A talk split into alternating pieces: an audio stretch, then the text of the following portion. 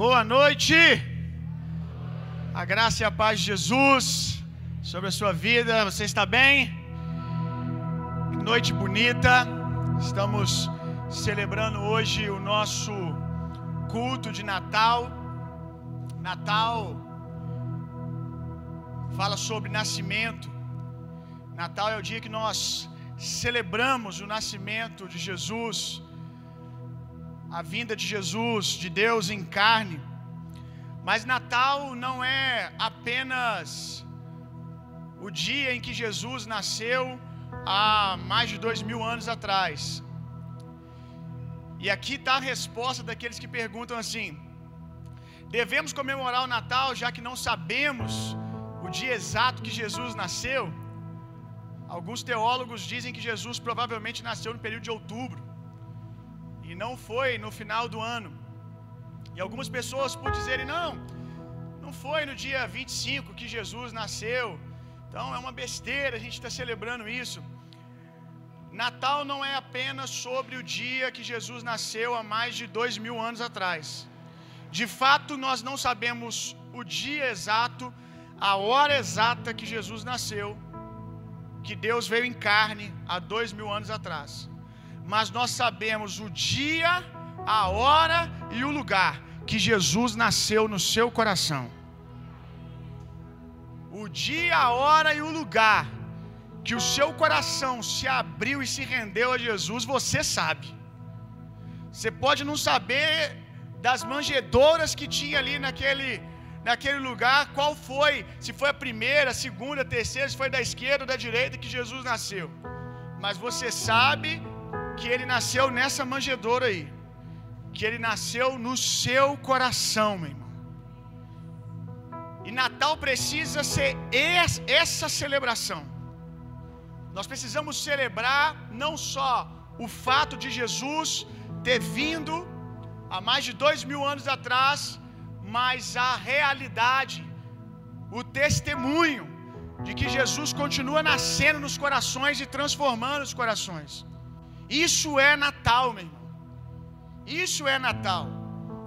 Agora, no final do ano, quando você se assentar com seus filhos na mesa, com a sua família, eu quero te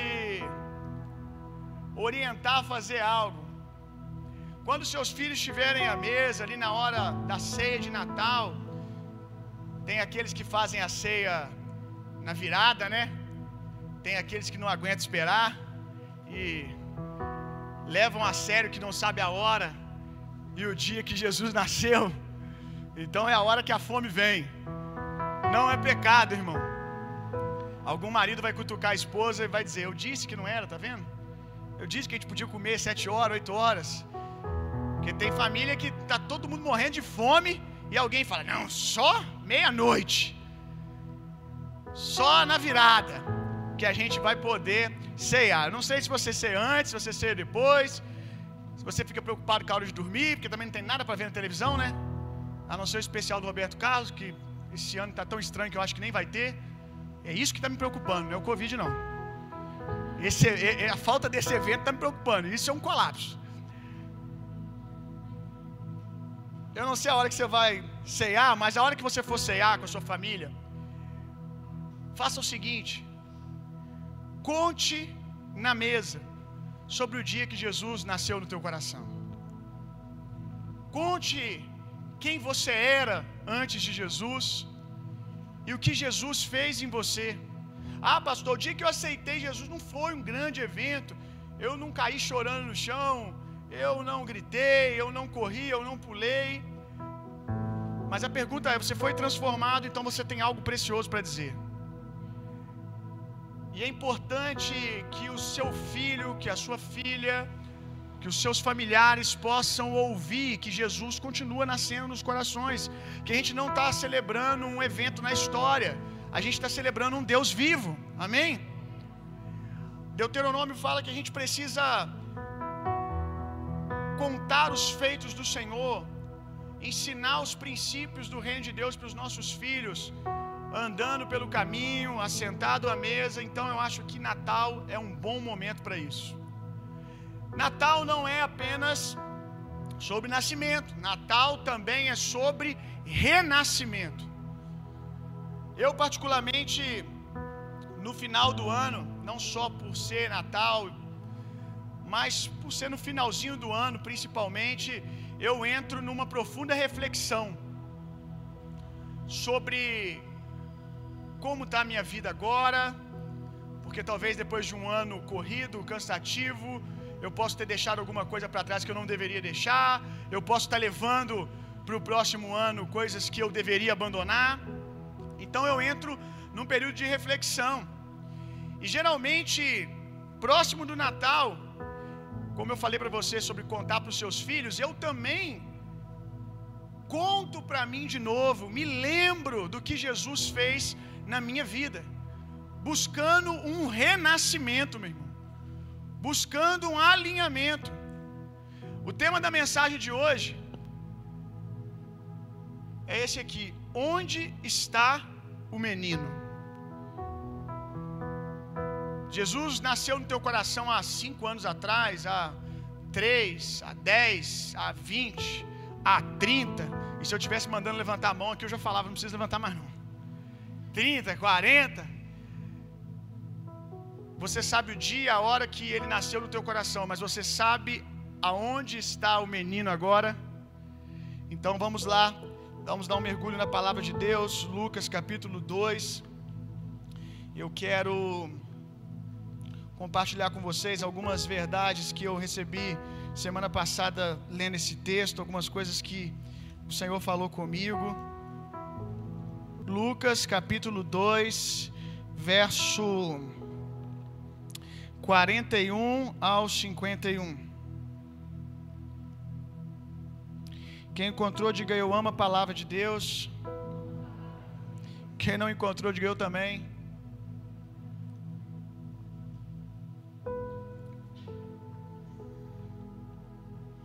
Ora, anualmente iam seus pais a Jerusalém para a festa da Páscoa. Quando ele atingiu os doze anos, subiram a Jerusalém segundo o costume da festa. Terminados os dias da festa, ao regressarem, permaneceu o menino Jesus em Jerusalém, sem que seus pais o soubessem. Pensando assim, porém, está ele entre os companheiros de viagem. Foram caminho de um dia, então passaram a procurá-lo entre os parentes e os conhecidos. E não tendo encontrado, voltaram, diga comigo, voltaram a Jerusalém, a sua procura. Três dias depois o acharam no templo, assentado no meio dos doutores, ouvindo-os e interrogando-os. E todos que o ouviam, muito se admiravam da sua inteligência e das suas respostas. Logo que seus pais o viram, ficaram maravilhados, e sua mãe lhe disse: Filho, por que fizeste assim conosco? Teu pai e eu, aflito, estamos à tua procura. E ele lhes respondeu: Por que me procuráveis? Não, sa não, não saibais que me cumpria estar na casa do meu pai? Não compreenderam, porém, as palavras que lhe dissera.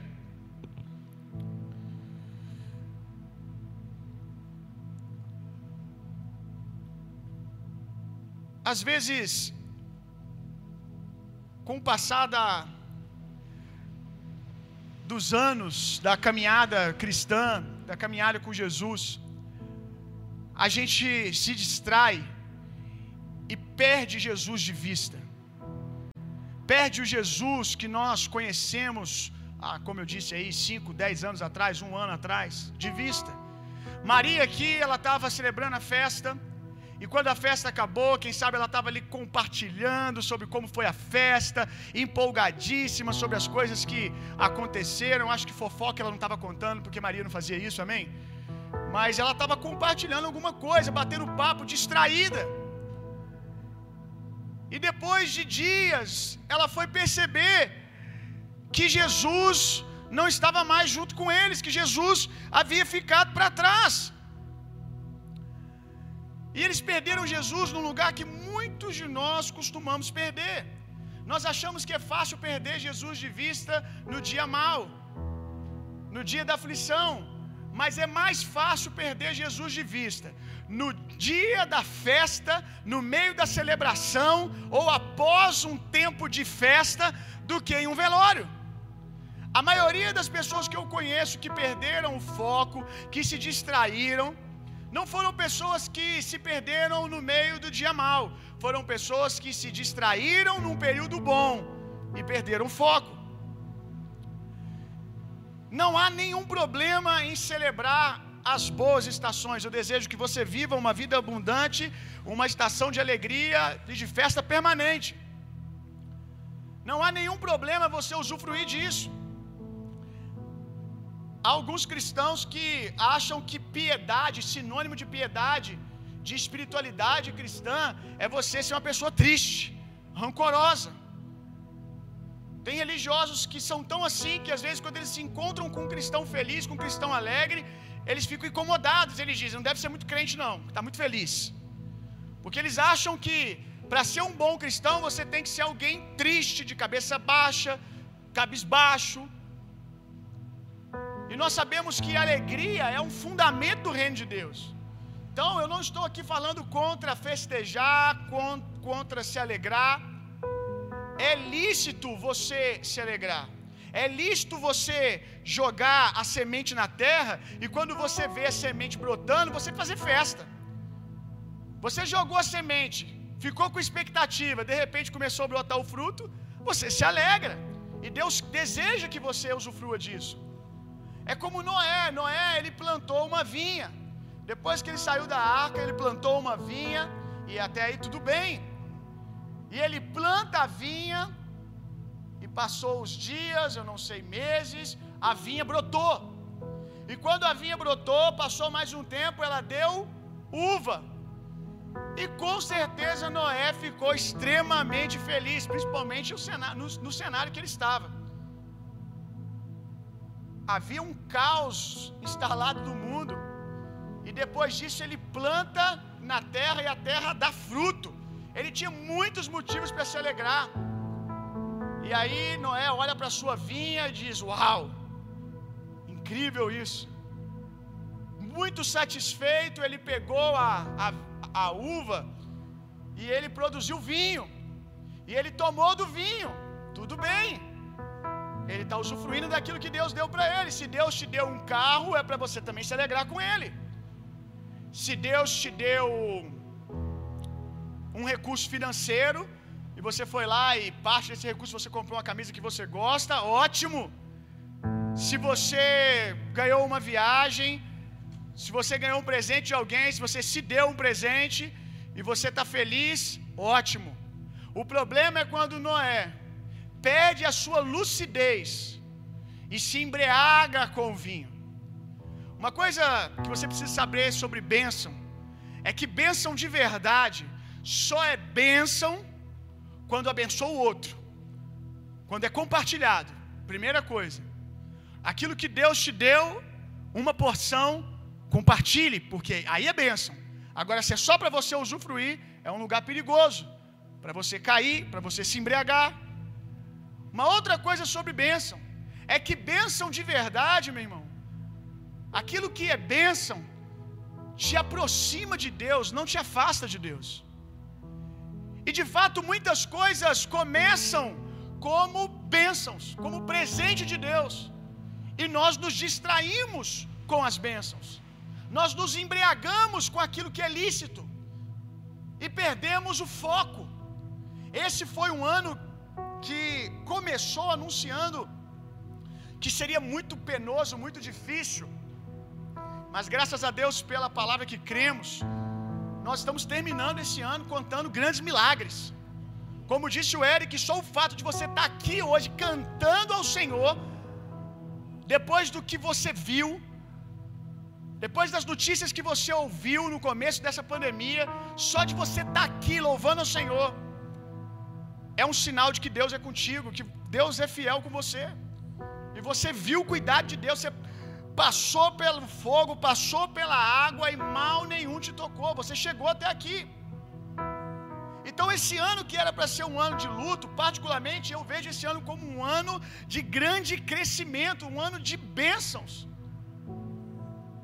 E teve muita gente que de fato foi muito abençoada, não só com essa elasticidade que nós recebemos, o crescimento espiritual que recebemos, é, a convicção do favor de Deus, da dependência de Deus, tudo que nós aprendemos esse ano espiritualmente falando, tem pessoas aqui que foram abençoadas, fisicamente mesmo, que viram seus negócios prosperarem no meio desse cenário, que avançaram em várias áreas da sua vida, nos seus negócios, no meio desse cenário.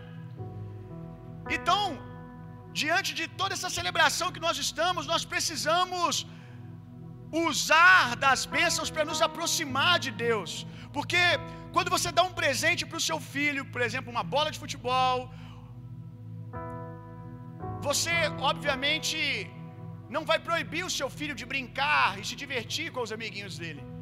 Mas com certeza, se você é um bom pai, eu acredito que você é, você espera que o seu filho também brinque com você. Que isso gere relacionamento. Você não quer perder o seu filho para o presente. Você não quer perder o seu filho para a bola. Você não quer perder o seu filho para o videogame. É só um veículo de relacionamento. Então as bênçãos devem ser assim.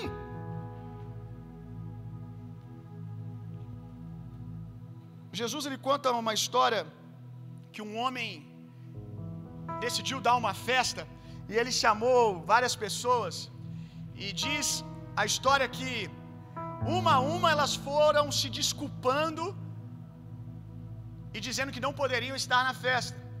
E os motivos pelos quais elas não poderiam estar na festa, quando você lê o texto, não é nada que no primeiro olhar nós falamos assim, é pecado.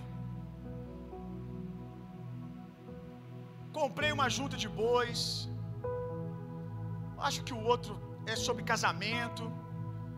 Coisas lícitas, coisas que são bênção de Deus. Mas na hora que Jesus chama para a festa, chama para o relacionamento, eles estavam embriagados com aquilo que Jesus havia dado. Então, começamos aprendendo isso. Eu preciso me manter sóbrio. Se está tudo bem, se eu não tenho nenhum problema, eu não preciso que eu esteja no meio do caos, no meio do dia mal, para buscar o Senhor. Tem cristãos que o hino deles é que é vitória, ajoelha, geme chora. Só, só vem vitória quando ele ajoelha, geme e chora. Mas por quê? É porque só no dia mal que ele ajoelha, geme e chora. Somente quando as coisas estão fora do lugar, que busca o Senhor, que ora, que lê a palavra, desfruta de comunhão, que corre atrás de discipulado. Não é inteligente fazer isso, meu irmão. Porque o convite, o convite de Deus para nós é para andarmos no espírito. A gente teve uma série de mensagens recentemente que eu falei sobre isso. É andarmos no espírito. E o andar no espírito não é apenas quando as coisas estão boas, aliás, quando as coisas estão ruins. Andar no espírito é em tempo e fora de tempo, é uma natureza.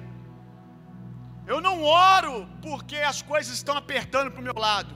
Eu oro porque eu não consigo ficar sem falar com Deus. Eu amo a Deus. Eu adoro não porque o dia mal chegou. Eu adoro porque essa é a minha natureza. Eu preciso disso.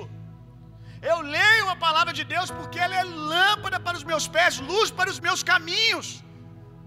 A palavra de Deus ela pode ser resgate, ela pode ser socorro no dia da angústia, sim, mas ela também pode ser uma bússola, um mapa para você não entrar em vales que você não precisava entrar. Então nós precisamos aprender a andar no espírito. O texto aqui que nós lemos diz que quando Maria e José partiram em a comitiva ali de viagem, Jesus permaneceu. Permaneceu onde? No templo, em Jerusalém. Isso fala de lugar da intimidade. Quando a festa acabou, todo mundo foi embora, mas Jesus permaneceu. Eu não estou aqui por causa da festa, Não estou aqui por causa do milho e da pipoca. Acabou o milho, acabou a pipoca, eu permaneço. Ele permaneceu independente das circunstâncias.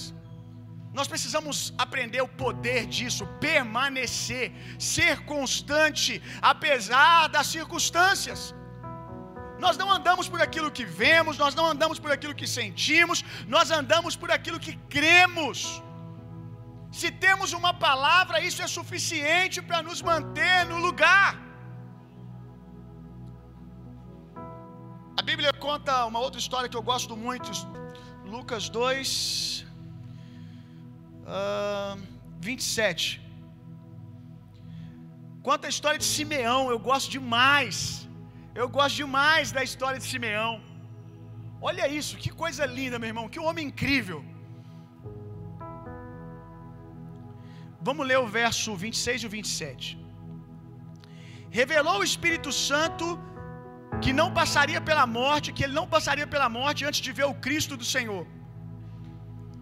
Movido pelo Espírito, foi ao templo e quando os pais trouxeram o menino Jesus para fazerem com que com que ele o que a lei ordenava, Simeão o tomou nos braços e louvou a Deus dizendo: Agora, Senhor, pode me despedir em paz, o teu servo, segundo a tua palavra, porque os meus olhos já viram a tua salvação. Simeão ele recebeu uma promessa de Deus, igual você, você deve ter recebido já alguma promessa de Deus. Se você não recebeu nenhuma, é porque você não está lendo a Bíblia, ou porque você não entendeu o que a Bíblia fala sobre você. Porque há inúmeras promessas ali ao seu respeito. Por exemplo, a Bíblia diz que você e a sua casa servirá ao Senhor. Você precisa tomar aquilo como palavra de Deus para você, se apropriar. Há muitas promessas ali, e há aquelas também que são promessas pessoais, coisas que Deus falou ao seu coração. E Simeão ele havia recebido uma promessa como você, e a promessa de Simeão era: você não vai morrer sem ver Deus em carne.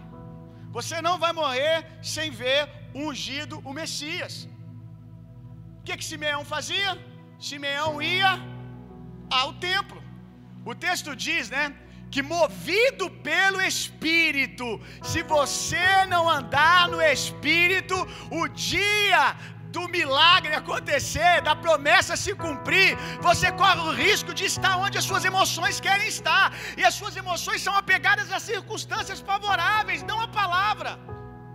Suas emoções, elas saltam de alegria quando a palavra, a profecia é liberada. Quando a profecia chega, meu irmão, quando você recebe pela primeira vez, suas emoções saltam, elas pulam. Não há nenhum problema nisso. Eu costumo dizer que emoções não geram o mover de Deus, mas o mover de Deus gera emoções. Deus nos deu emoções, não há problema nenhum você se emocionar ao receber uma palavra. O problema é que a gente precisa sair desse nível, dessa fé, apenas uma fé eufórica, uma fé do momento onde você recebe a palavra e você pula, ah meu Deus, que coisa linda que Deus vai fazer na minha vida, desceu no meu coração, caiu como rema, eu entendi, aleluia. Aí sai dali, segunda-feira, no trabalho acontece alguma circunstância, houve um problema na hora que você estava trabalhando, ah, Deus me abandonou, Deus esqueceu de mim. O que moveu Simeão ao lugar da promessa foi que o Espírito Santo o conduziu. Ele foi pelo Espírito.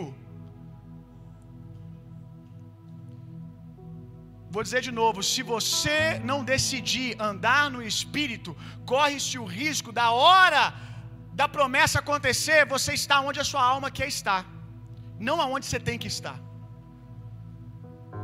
Simeão também nos ensina algo. Ele com certeza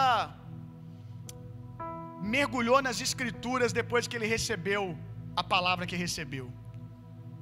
Simeão foi muito inteligente. Porque a, a, Bíblia, a lei dizia que a criança tem que ser apresentada. E a promessa sobre o Messias é que ele cumpriria toda a lei. Então, se é o enviado de Deus, ele vai ter que vir ao templo. Então eu tenho uma palavra de Deus, eu vou me posicionar no lugar favorável para essa palavra se cumprir. Que coisa linda, meu irmão. Porque tem gente que Deus dá uma palavra para ele, por exemplo, eu vou te dar uma grande família, você vai encontrar uma mulher virtuosa ou um homem virtuoso, valoroso, e ele diz amém, ele se apropria com a fé eufórica ali, no culto de domingo, aleluia. E depois de receber essa palavra, ele começa a procurar essa pessoa aonde? Uma boate duas horas da manhã, três horas da manhã. A pessoa que Deus te falou, que vai te dar, ela vai estar no lugar certo, meu irmão. Você não pode querer encontrar a pessoa certa no lugar errado. Esse não é o melhor caminho, não é o caminho mais fácil. Quando Simeão recebe a promessa, ele se pergunta: aonde vai acontecer? Aonde homens de Deus estão? Aonde mulheres de Deus estão? E ao ter a resposta, você vai descobrir qual é o melhor lugar. O corpo é o melhor lugar. Uma vida de congregação é o melhor lugar. É ir para a porta do templo como quem crê. O que que você pode fazer hoje para responder a palavra que você recebeu que vai acontecer daqui a alguns anos? O que que você pode fazer agora? Simeão não podia estalar o dedo e fazer Jesus aparecer, mas ele podia ir para aquele lugar. Que, que você pode fazer hoje? Qual é o passo de fé? É um curso de inglês? É um tirar um passaporte? O que, que você pode fazer hoje para dar um passo de fé em direção ao lugar onde vai acontecer? Simeão também nos ensina a permanecer, meu irmão. Porque, particularmente, eu acredito que Simeão não foi apenas esse dia para o templo. Sinceramente, eu acredito que Simeão, todos os dias, ficava ali na porta do templo, olhando as crianças, até porque ele já não tinha outra coisa a fazer, como nós vemos no texto, senão esperar a promessa se cumprir. E eu fico imaginando quantas crianças passaram diante de Simeão e ele olhou. Não, não é. Não testifica, o Espírito não testifica que é, não aconteceu ainda. E depois ele estava lá no outro dia de novo, no outro dia de novo, de novo, de novo, de novo, de novo. Quantos não Jesus ele recebeu para poder ver o sim, o enviado de Deus? Quantas vezes ele olhou e pensou, é hoje? Não, não é. Mas também voltar para casa e desistir, eu não volto, porque eu tenho uma promessa de Deus, eu não morrerei até os meus olhos verem aquilo que Deus falou. Nós precisamos desse coração, meu irmão. Nós precisamos aprender a permanecer independente das circunstâncias. Amém. Aleluia. Que Jesus foi essa festa e ele estava com 12 anos na cultura judaica. É nesse período que vai acontecer o bar mitzvah, que é o momento que o pai ora pelo filho, reconhecendo que ele está maduro. Então, esse número 12 fala para nós de maturidade. Então, havia 12 anos que Maria estava andando com Jesus. 12 anos que Maria estava andando com Jesus. E depois de andar com Jesus 12 anos, ela se distraiu. Se distraiu quando? No tempo da maturidade. Ou do que nós achamos que é maturidade. Às vezes nós achamos que nós conhecemos a, a Deus demais e já sabemos tudo. E é esse o lugar perigoso para se perder Jesus, para distra se distrair. John Wesley ele dizia: tome cuidado para não ser tragado pelos livros. Conhecimento é bom, é maravilhoso. Essa fome é fruto do novo nascimento. Mas você não pode se tornar um fariseu, alguém que sabe o que Deus fez na história, mas não consegue reconhecer Deus fazendo algo agora. E às vezes nós começamos a caminhar com Deus e a gente fica bom. A gente fica bom em alguma coisa, a gente fica bom em fazer culto, a gente fica bom em abrir igreja, fica bom em liderar mesa, fica bom em liderar ministério. E a gente deixa de ser menino, menino no sentido de coração puro, dependente. O tema aonde está o menino é um tema de duplo sentido. Aonde está o menino é a pergunta primária, a pergunta primária é onde está o menino? Entre aspas, menino aqui é onde está Jesus. O menino Jesus, entre aspas, porque hoje ele é varão perfeito, amém? Assentado em glória à destra de Deus. Mas a segunda pergunta é onde está o menino? Onde está a menina? Aonde está o menino você? Aonde está a menina você? Aonde está aquele homem, aquela mulher de coração quebrantado, de coração puro, que é capaz de, no meio de uma multidão, se levantar e dizer assim: Eu tenho aqui cinco pães e dois peixinhos. Gente, é uma das histórias também que mais me impacta, que mais Deus fala comigo. Quantas vezes eu já orei dizendo: Jesus, eu quero continuar tendo esse coração puro, esse coração simples. Você, você já parou para pensar que aquilo que esse menino se propõe, quando os grandões ali, os discípulos estão procurando alguma coisa para poder alimentar a multidão, o rapazinho tira cinco pães e dois peixinhos, meu irmão. Você parou para pensar o quanto isso, de acordo com, a, com o natural, com a mente humana, era algo tolo, era uma, uma proposta idiota, talvez, acho que a palavra é bem essa. No meio de uma correria, alguém procurando como alimentar 5 mil pessoas, aí vem uma criança, ah, eu posso ajudar. Eu tenho cinco pães e dois peixinhos. Talvez você ali iria dizer: Que idiota. Ou talvez, por ser uma criança, você não diria isso, mas você ia pensar: Que bonitinho. Que gracinha. E não ia passar disso. Porque às vezes a gente cresce e a gente não acredita mais que Deus pode alimentar uma multidão com uma oferta de cinco pães e dois peixinhos. Ah, Deus, quando o Senhor me der isso, aí eu vou ser generoso, aí eu vou fazer isso, fazer aquilo. Vai não. E Ele sabe que você não vai. Porque se você não é capaz de entregar, quando você tem cinco pães e dois peixinhos, você também não vai entregar quando você tiver com os cestos cheios. E às vezes a gente fica com essa falsa espiritualidade, né?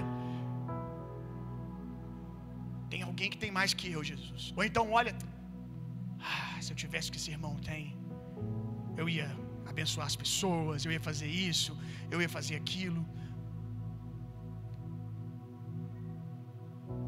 A gente olha para o outro e joga a responsabilidade ao invés de olhar para aquilo que temos. Pastor, mas o que, o que eu tenho aqui é, é tão pouco. O que eu posso fazer para a igreja hoje é tão pouco.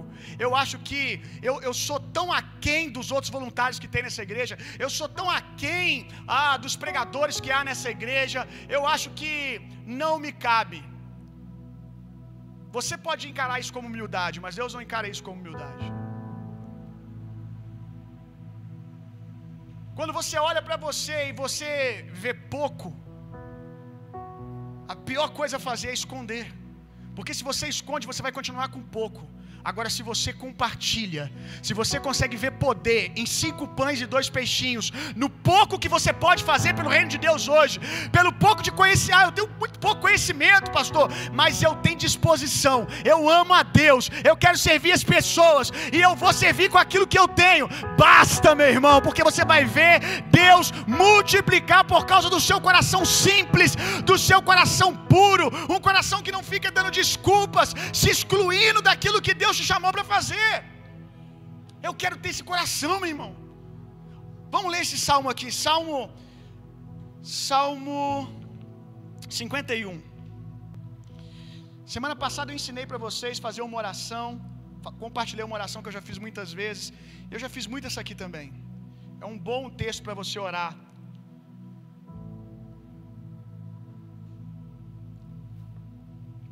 Nós vamos ler Salmo 51, o verso 10, 11 e 12. No começo da minha caminhada com o Senhor, eu ouvi várias vezes, várias e várias, acredito que você já ouviu também. Várias vezes, alguns que já, já tinham passado dos 12 anos caminhando com Jesus, virar para mim e falar assim: Olha, esse fogo todo que você manifesta, que você sente, que você está experimentando, essa paixão toda que você tá por Jesus, é lindo, né? Esse é o primeiro amor. E eu não respondi em voz alta para não constranger ninguém, não ser grosseiro, mas no meu coração eu dizia: primeiro, único, não haverá outro. Eu vou continuar amando ao Senhor assim todos os dias da minha vida. É fato que o vinho vai ficando mais curtido, mas a minha paixão, meu irmão, não vai diminuir, ela vai aumentar. E quantas vezes eu vim para esse texto aqui, orar isso aqui, desejar isso aqui, porque eu olhava para esses homens que tinham passado dos 12 anos, e eu chegava à conclusão de que nem sempre eles, tinham, eles foram assim, nem sempre eles foram apáticos, nem sempre eles foram vagarosos em responder a Deus, foram duros, nem sempre. Eu olhava e falava, eu acredito que no começo da caminhada ele era igual a mim, ou talvez até mais, mas em algum lugar ele se distraiu, então constantemente eu orava: Jesus, me ajuda a não te perder de vista. E eu orava aqui, ó, cria em mim, ó Deus, um coração puro e renova dentro de mim um espírito inabalável.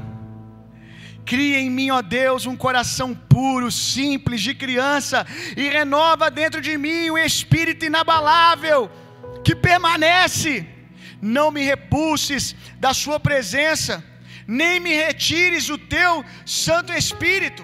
Restitui-me a alegria da tua salvação e sustenta-me com o espírito voluntário com o espírito servidor, com o espírito de servo. Eu não quero me cansar de fazer o bem. É isso que Davi está falando, que o salmista está falando. Eu não quero me cansar de fazer o bem. A Bíblia diz: Não vos canseis de fazer o bem, porque no devido tempo vocês vão colher. Não parem de semear. Se ele diz: Não vos canseis, é porque tem gente que se cansa que se fadiga, que se distrai. Eu não quero que você receba essa palavra num tom de acusação e de condenação, mas eu quero que você receba essa palavra em exortação. A Bíblia diz que Deus exorta aqueles que Ele ama. Eu já ouvi o Espírito me chamar para Jerusalém, para o lugar da intimidade, várias vezes foi por ter humildade de orar isso aqui várias vezes que as minhas distrações duraram pouco tempo. Foi essa oração que muitas vezes foi aquele banho gelado. Aqueles aqui que já tiveram uma vida lá no mundo, e o amigo estava embriagado, aí bota debaixo do chuveiro. Quantas vezes isso aqui foi o banho gelado para quebrar a minha embriaguez, a minha distração? Jesus, mantém em mim um coração voluntário. Eu não quero, com o passar do tempo, deixar de ser um voluntário, um servo de coração, para ser um servo de crachá. Porque há muitos que começam com o coração puro, simples, e a gente sempre fala aqui: comece com um coração, depois você coloca o crachá. E tem gente que quando coloca o crachá perde o coração. Ou porque está com a motivação incorreta. E talvez começou a servir pensando: daqui um mês eu estou pregando lá, daqui um mês eu estou tocando, daqui um mês estou fazendo isso, estou fazendo aquilo. E quando não aconteceu, Deus me abandonou. Deus se esqueceu de mim. Com o passar do tempo, vai se tornando um voluntário de escala. dia que eu sou escalado é o dia que eu sirvo. Os outros eu não sirvo para nada. Deus, mantém em mim um espírito voluntário. Eu quero continuar servindo as pessoas, Jesus. Apesar de às vezes quando semear encontrar terra dura, às vezes quando tento abraçar alguém, o que eu recebo é agressão, o que eu recebo é pedra, o que eu recebo não é o amor que eu estou dando. Jesus, mesmo assim eu quero permanecer com o espírito voluntário. Jesus, eu não quero viver das desculpas, eu não quero aceitar nenhuma desculpa para não ser um semeador.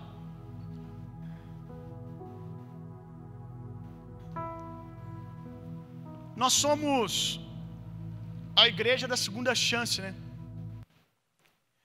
E eu acho isso uma bênção. É um privilégio que Deus nos deu de sermos um lugar onde as pessoas recomeçam, de ser um lugar que ressuscita a esperança no coração das pessoas acerca do que é a igreja, acerca do que é o evangelho. Eu costumo dizer e profetizar aqui que a igreja que nós acreditamos, ela existe e nós estamos botando ela para fora nesse lugar todos os dias. É enorme o número de pessoas que vieram para cá depois de serem abusadas pela religião depois de se frustrarem em outros lugares, se machucarem.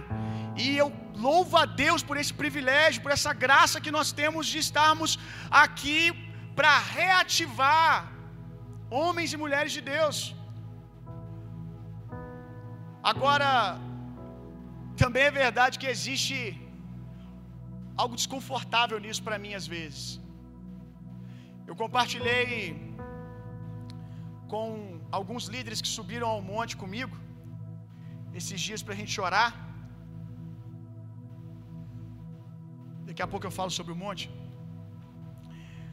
Eu compartilhei com eles que, às vezes, eu estou com as pessoas sentadas, às vezes no gabinete, às vezes aqui na igreja antes do culto, em algum momento, ouvindo a história do que elas já viveram com Deus. E elas contam, ah, lá na, na igreja que eu servi, há cinco anos atrás, há dez anos atrás, eu era assim, eu vivi isso, eu era apaixonado, eu estava com o pastor para tudo, qualquer coisa que a igreja estava convidando para participar, eu estava dentro, se jogando em tudo.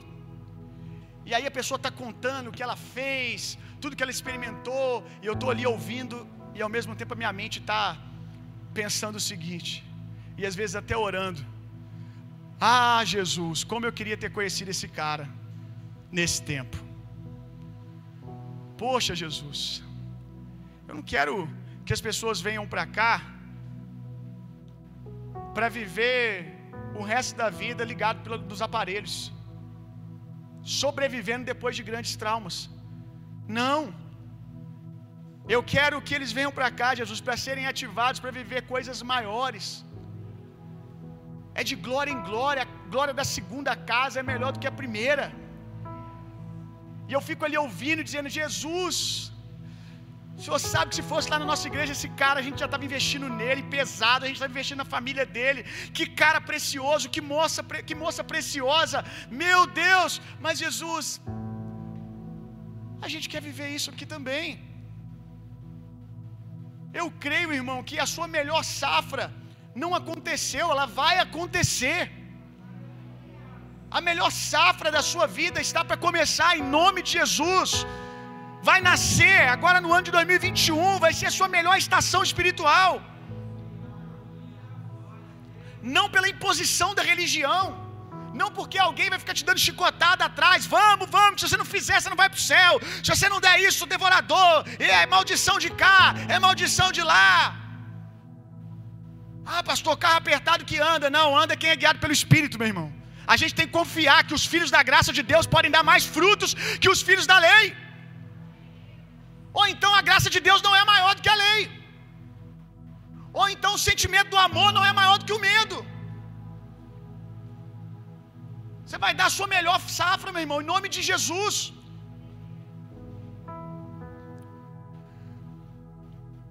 não por força, mas pelo Espírito. Amém? Não por força, mas pelo Espírito. E aí de manhã, quando eu falei isso, como que, quando eu acabei de falar, eu escutei o Espírito continuando a frase no meu coração. Eu disse assim para a igreja: não por força, mas pelo Espírito. E aí saltou no meu coração. Mas também não faremos força contra o Espírito. Não por força pelo Espírito, mas não faremos força contra o Espírito. O Espírito vai encontrar um coração quebrantado, vai encontrar alguém disposto a dizer amém, alguém disposto a dizer sim, alguém virgem, alguém puro, disponível para viver uma aventura nova com Jesus. Que bacana o que você viveu com Jesus. Muitas histórias de vocês me impactam, me aviva. Mas isso não pode ficar só na história, meu irmão. Se você deu isso no ambiente da religião, da pressão, quanto mais você vai fazer no ambiente onde o Espírito de Deus está e você é livre. Agora você é livre para amar a Deus de todo o teu coração, amém? Aleluia! Como eu estava dizendo, eu levei o pessoal no monte. E aí, quando eu falei com eles que a gente ia no monte, todo mundo ficou assim: Ué, o que está acontecendo? Pastor pentecostalizou mesmo, hein? Monte? Por quê? Porque não é um hábito da nossa casa espiritualizar demais esse negócio de monte, de que vai para o monte, é lá que as coisas vão acontecer. Se não for no monte, não vai acontecer. Aí quando eu chamei eles, quando chegou lá a carinha deles, era tipo: o que, que a gente está fazendo aqui, cara? O que, que a gente está fazendo no monte? Por que, que ele nos chamou para orarmos no monte? Por que, que não podia ser lá na igreja? Qual a gente tem o costume de orar? E quando eles estavam lá, eu disse para eles: Olha, eu não chamei vocês aqui para o monte porque o que Deus tem que fazer tem que ser aqui. Mas eu trouxe vocês porque há uma mensagem em você estar aqui. E a mensagem é essência. A mensagem é essência. Porque muitos de vocês, quando começaram a caminhar com Jesus, se diziam para vocês que Jesus estava em cima do monte, você estava lá. Se era vale, o negócio da vez, tu estava no vale. Se era reunião de oração na casa da irmã tal, que o negócio está forte lá, tu estava lá. Gente que entrou até para o ministério de oração nem queria orar, só queria ficar no ambiente do reteté. No começo da sua caminhada, tudo que você tinha era fome. E a sua fome buscava ao Senhor. E é essa essência que eu falei com os líderes. Acho que aqui é um bom lugar para lembrar vocês as promessas que vocês receberam. Nós sabemos que Deus fala conosco no secreto. E eu não estou aqui demonizando o monte também. Se você gosta de ir, é um bom lugar, é um bom secreto. Se há algo espiritual no monte para mim, é o lugar secreto. É o lugar secreto, é o lugar retirado, é o contato com a natureza, é o contato com a beleza da criação. Então é um bom lugar para orar. Eu gosto de ir ao monte, eu gosto de orar em vale, gosto de orar no meio do mato. Agora, o que eu quero falar para você, meu irmão, é a essência, as promessas que você recebeu, aquilo que Jesus falou com você. O profeta ele ora: Aviva, Senhor, a tua obra no meio dos anos. Ele diz no meio dos anos, por quê? Porque no decorrer da caminhada, às vezes a gente se distrai, como eu já distraí várias vezes. E eu clamei: Aviva tua obra no meio dos anos. Não deixa a chama apagar, não deixa o fervor se perder. E quem sabe hoje é um bom dia para você fazer essa oração. Aviva a tua obra, aviva a minha vida no meio dos anos. Para a gente terminar, onde e como encontrar Jesus de volta?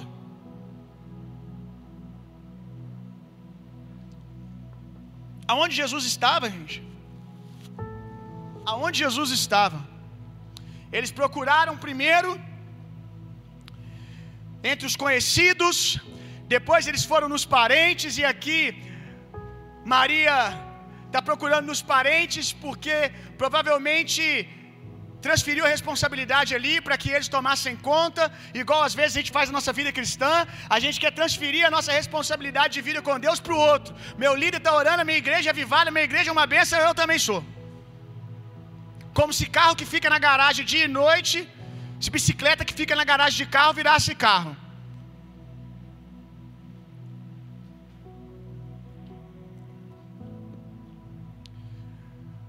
Depois ela procura, de procurar entre os parentes, ela decide: vamos ter que voltar.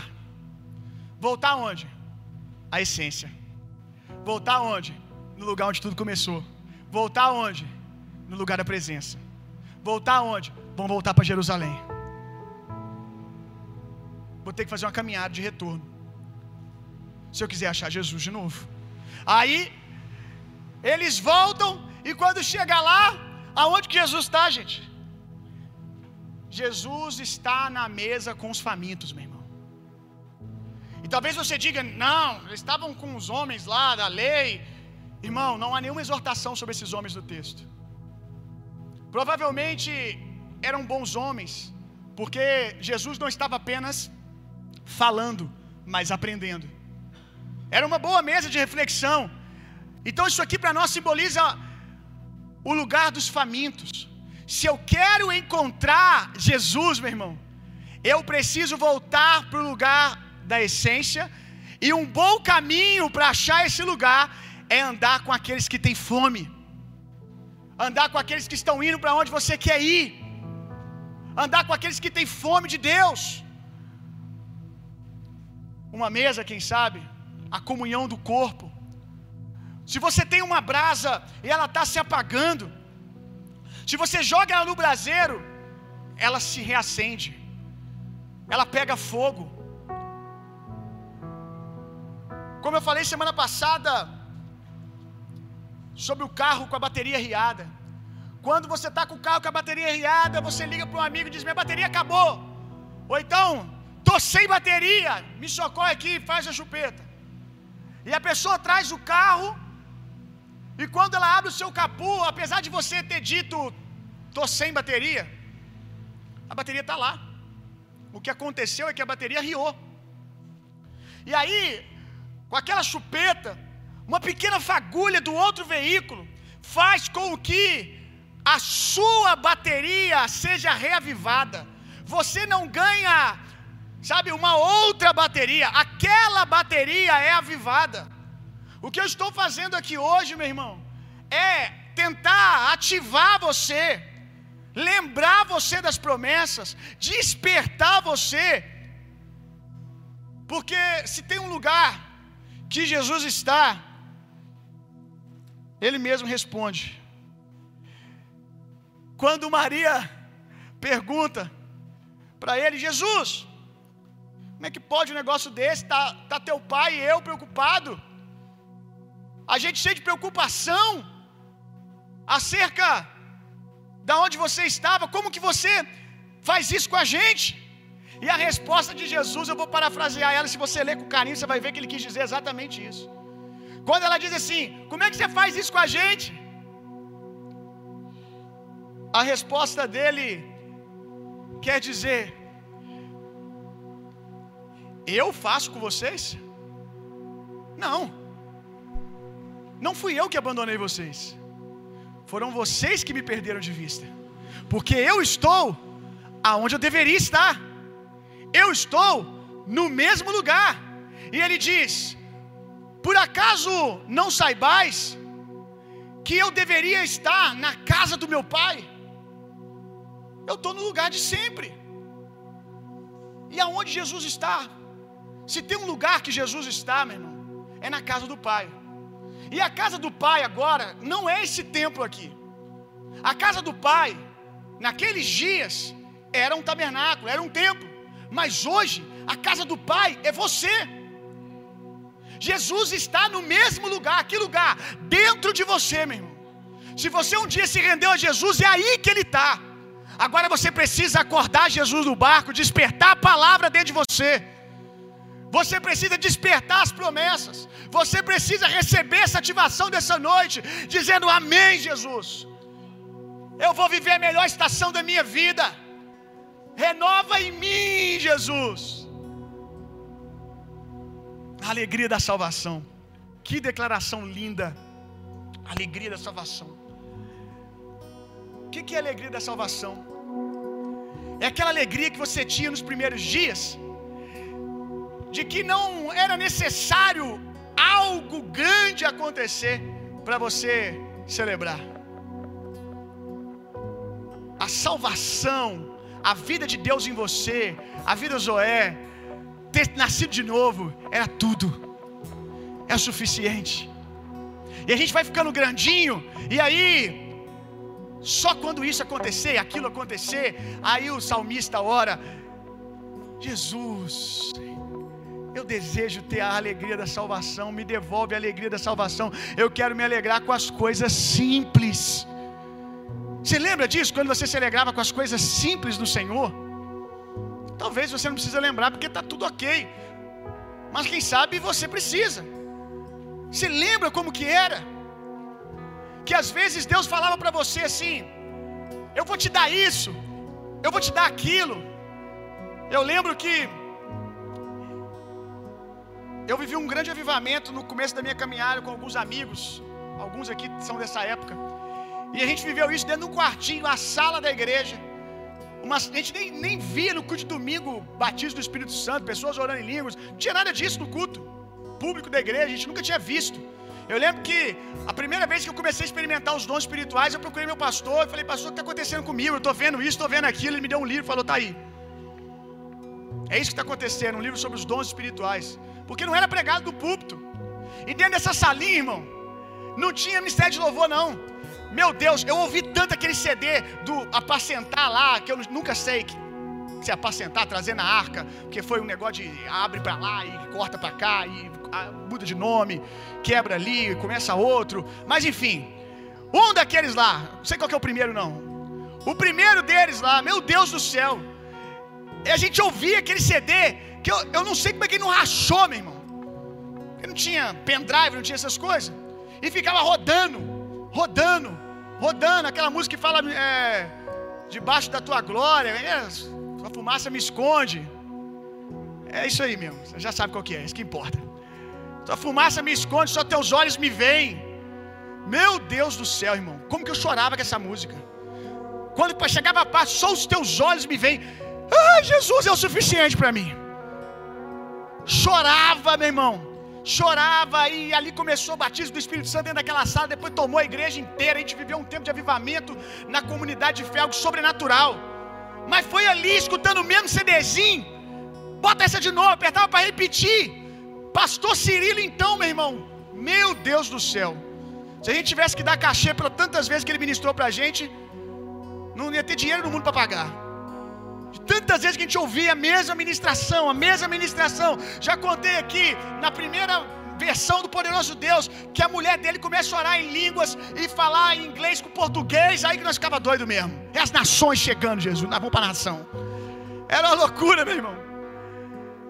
E ali Muitas coisas que eu vivo hoje foram ditas lá. Coisas que eu estou desfrutando hoje, eu vi pela primeira vez lá. Só que quando eu vi lá, quando as promessas vieram ao meu ouvido pela primeira vez, sabe o que, eu falava, irmão? Vocês já falaram isso. Quando Deus fala, eu vou fazer isso, eu vou fazer aquilo. Aí você está, ai Jesus, eu não quero nada, eu quero nada disso, Jesus, eu só quero a sua presença.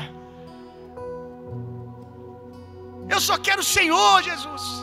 Aí Jesus fala: Eu vou te dar uma família, eu vou te dar isso, eu vou te prosperar. Eu não quero, Jesus, nem prata nem ouro, eu quero só o Senhor. Paixão pelo Senhor, meu irmão. Como eu disse, só teus olhos me veem. Aí passa um tempo, Jesus, só teus olhos não é suficiente, não. Só teus olhos grandão é muito pouco, Jesus. Esses olhos aí é muito pouco, porque esses olhos aí vê todo mundo. Eu quero uns olhos que olhem para mim, que me achem especial, os olhos da multidão me aplaudindo. Eu quero isso, eu quero aquilo, e a gente vai perdendo foco. Eu quero um tapa nas costas, e a gente vai perdendo o espírito voluntário. Devolve-me, Jesus, a alegria da salvação. Lembra, meu irmão, da onde Jesus te tirou. Final de ano eu sempre começo com essa reflexão. O que, que Jesus fez na minha vida? Quem eu seria hoje com 30 e. Deixa assim mesmo. Com 31 anos. Se não fosse Jesus, com certeza eu não teria 1% do que eu tenho hoje. Quando eu olho para quem eu era sem Jesus, meu irmão, o que ele fez em mim é suficiente.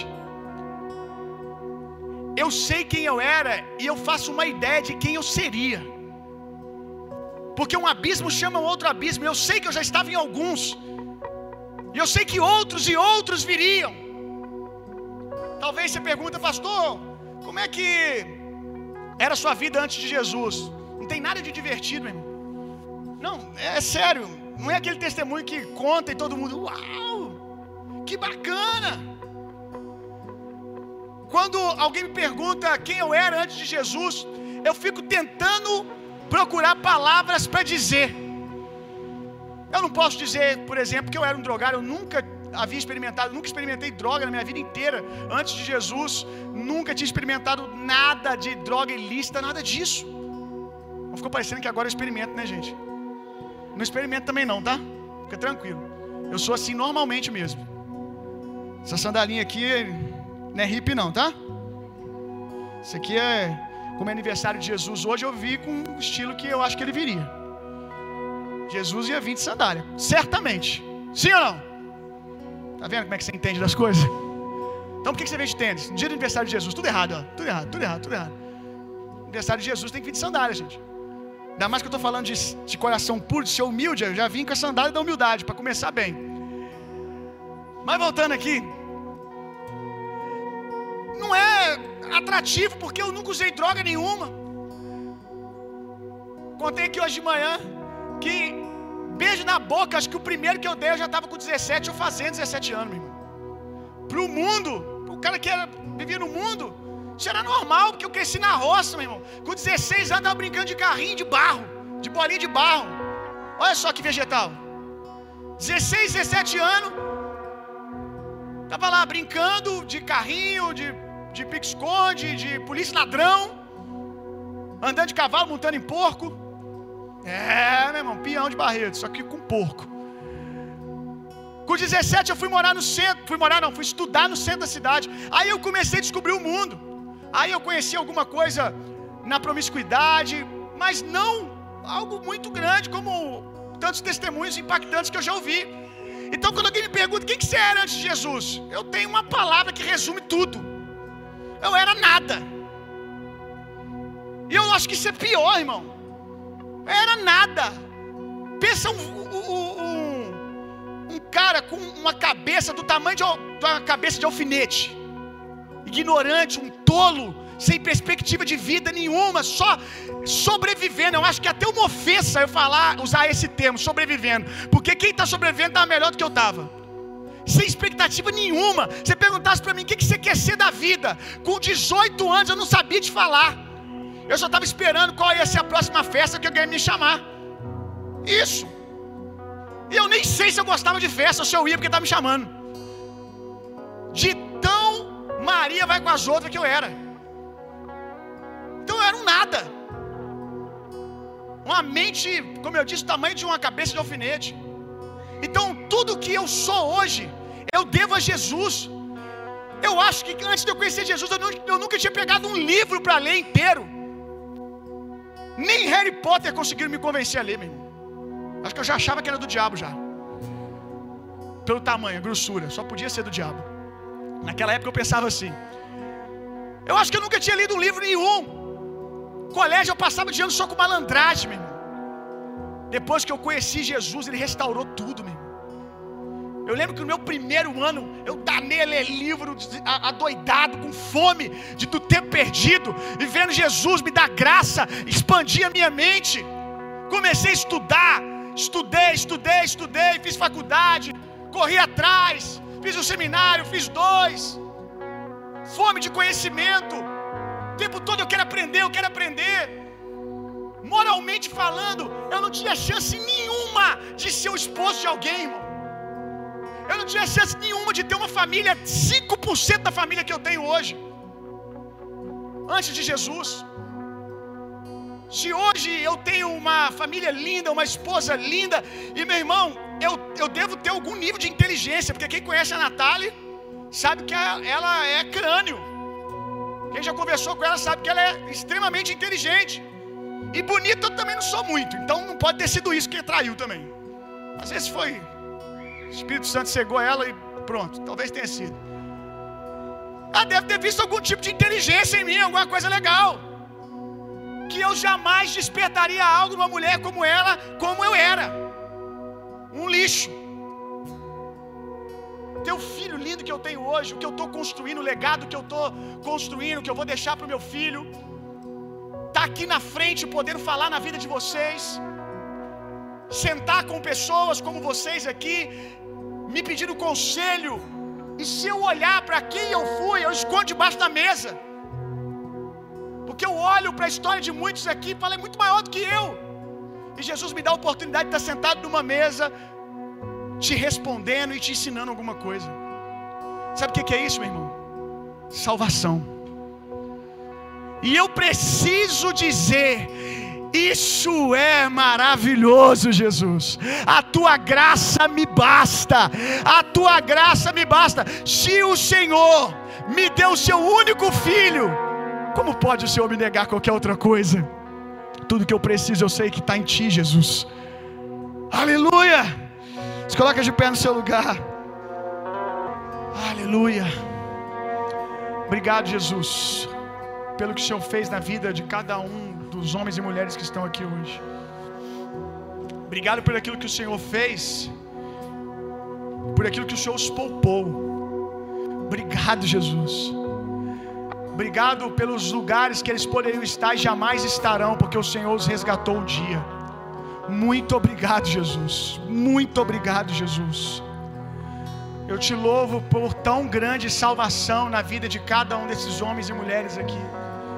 Eu te agradeço por aqueles que têm permanecido, como a Nathalie, desde o dia que, quando criança, se rendeu ao Senhor.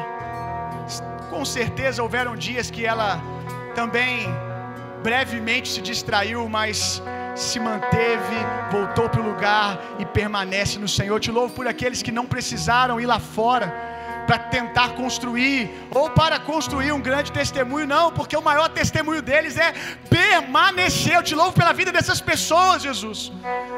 E que agora que conhecemos ao Senhor, aqueles que, como eu, vieram do lamaçal do pecado, que vieram do mundo perverso lá fora, que venhamos também permanecer todos os dias na nossa vida, não permanecer apenas salvos, mas permanecer todos os dias da nossa vida com a alegria da salvação, Jesus, entendendo qual grande é, qual grande e poderoso é isso.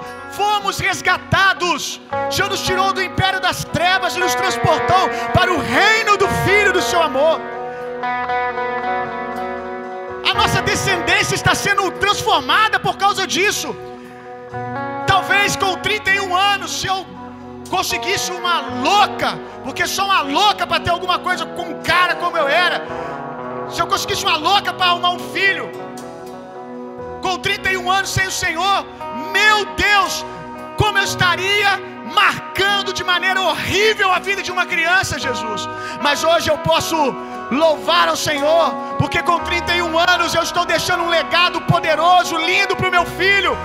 Obrigado, Jesus, porque a, a, história da minha árvore genealógica foi mudada porque um dia eu ergui as minhas mãos. Quando eu ergui as minhas mãos, anos depois eu vi o meu pai erguendo as mãos, eu vi a minha mãe erguendo as mãos, eu vi o meu irmão erguendo as mãos. Os meus netos servirão ao Senhor, os meus bisnetos servirão ao Senhor. Tudo porque um dia o Senhor me resgatou.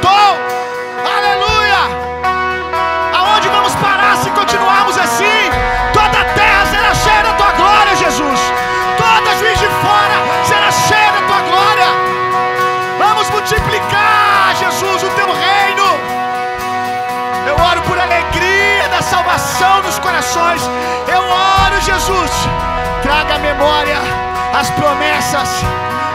Traga memória as promessas, Jesus. Ativa, desperta o dom de Deus que há neles. Assim como Paulo disse para Timóteo: Ei Timóteo, ei Timóteo, jovem Timóteo, jovem Timóteo, desperta o dom de Deus que recebeste pela imposição das minhas mãos.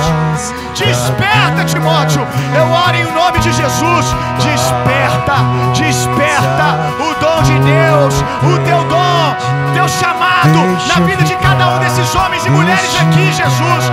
Que eles receberam por imposição de mãos, que eles receberam quando ergueram as suas mãos. Toca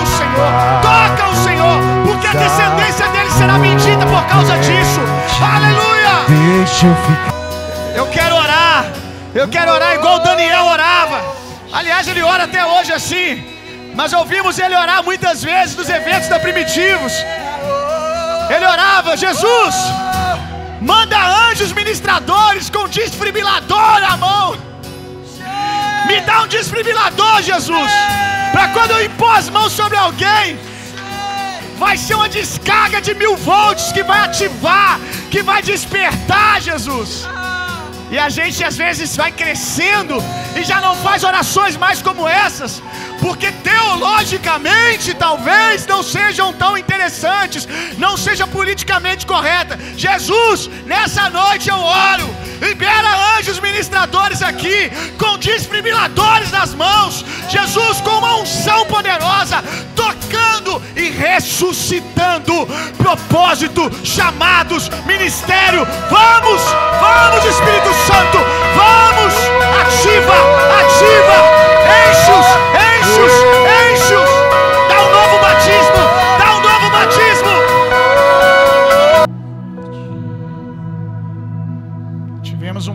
de Natal, né?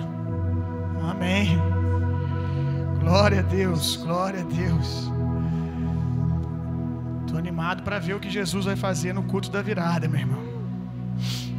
Nosso coração está cheio de ações de graças e adoração para liberar o Senhor. Glória a Deus. Que o amor de Deus, que a graça de Jesus Cristo, que o consolo, o poder e a personalidade do Espírito Santo sejam em vocês e através de vocês, hoje e sempre. Vão e tenham uma semana sendo profundamente, intensamente amados por Deus. Vão, transformem o mundo e reinem vida. Deus abençoe até a virada. Bom Natal, boas festas.